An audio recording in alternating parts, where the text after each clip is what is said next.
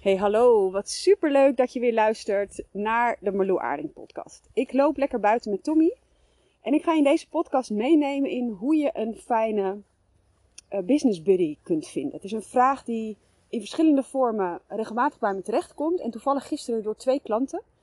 Um, en vooral ook daarin de behoefte om een buddy te hebben, die ik ongelooflijk goed snap.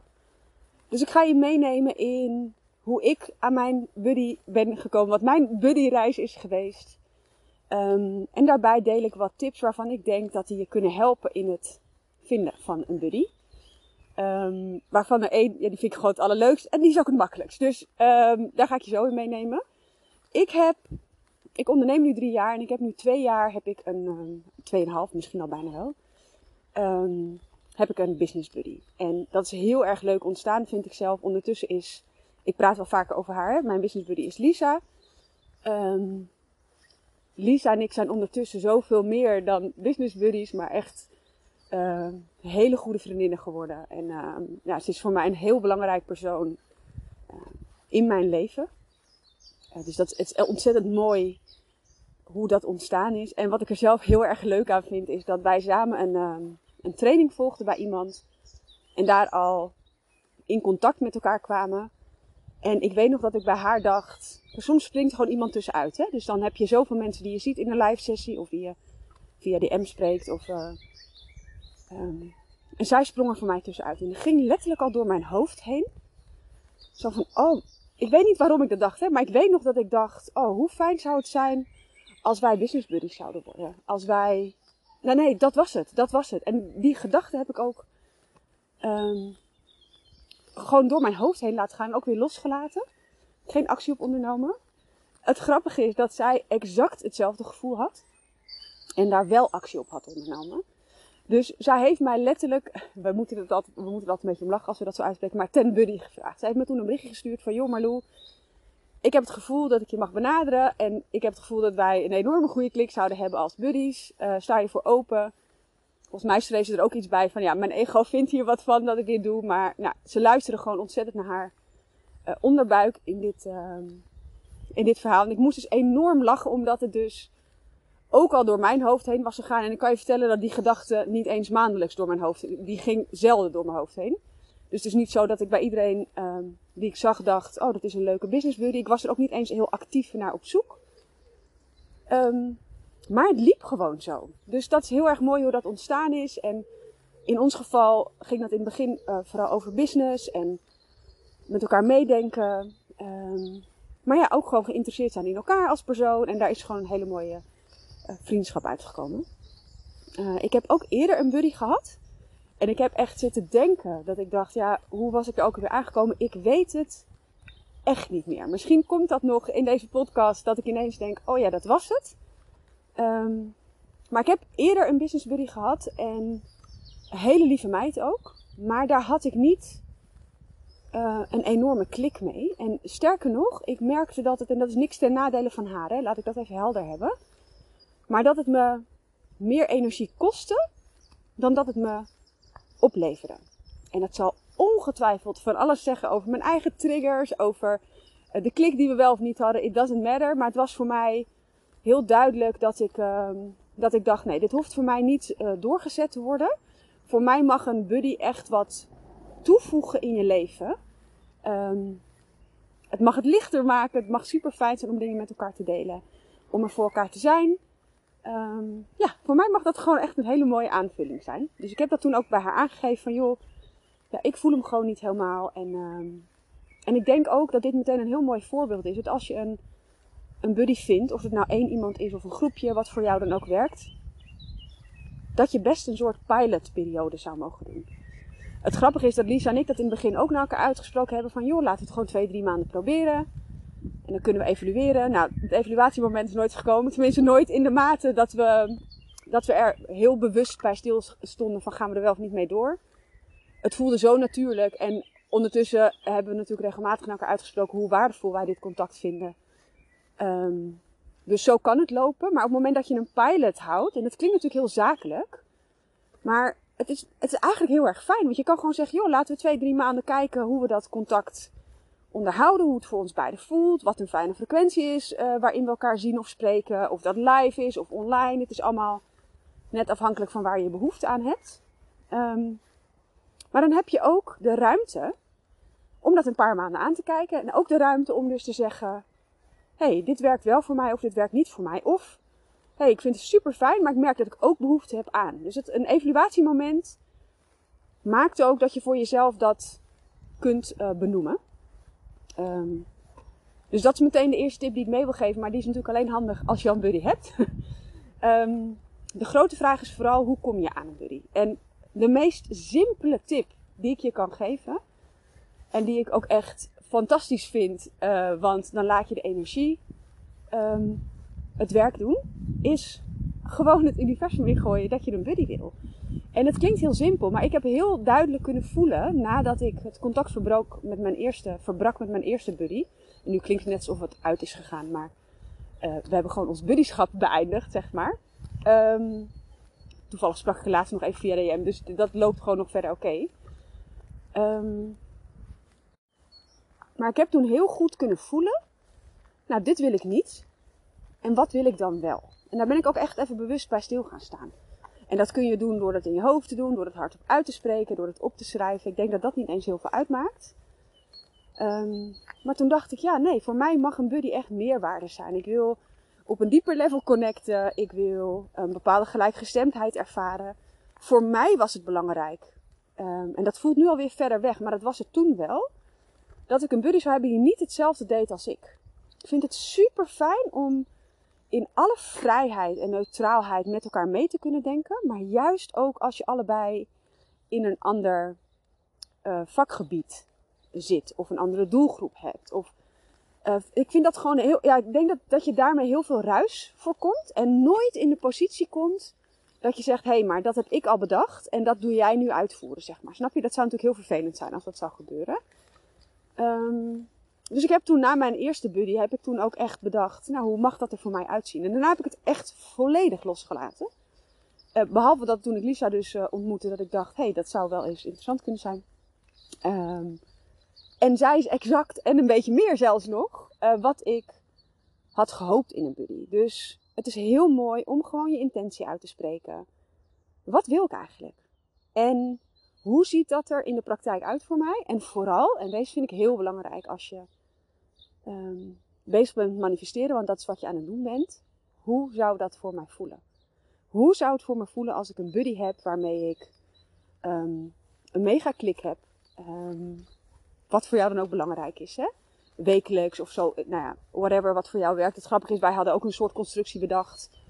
Uh, nou, die is al lang vervlogen. Het loopt gewoon zoals het loopt. Soms spreken we iedere week en soms een tijdje niet. En soms appen we wat meer en soms bellen we meer. En alles is oké. Um, maar voel voor jezelf hoe het zou voelen als jij die buddy zou hebben. Dus dat is de eerste praktische tip. En dan kun je twee dingen doen. Je kan het loslaten. Um, en je inspired action volgen. Want die stap vergeten we vaak als het gaat om manifesteren. Dat we denken, ja, maar nu heb ik het dus uitgesproken. Nu moet het naar me toe komen. Maar het universum gooit ook boodschappen en signalen naar je toe. Uh, om jou te helpen om te bereiken wat jij wil bereiken. Maar als je die laat liggen, dan, dan is de weg daar naartoe gewoon veel langer.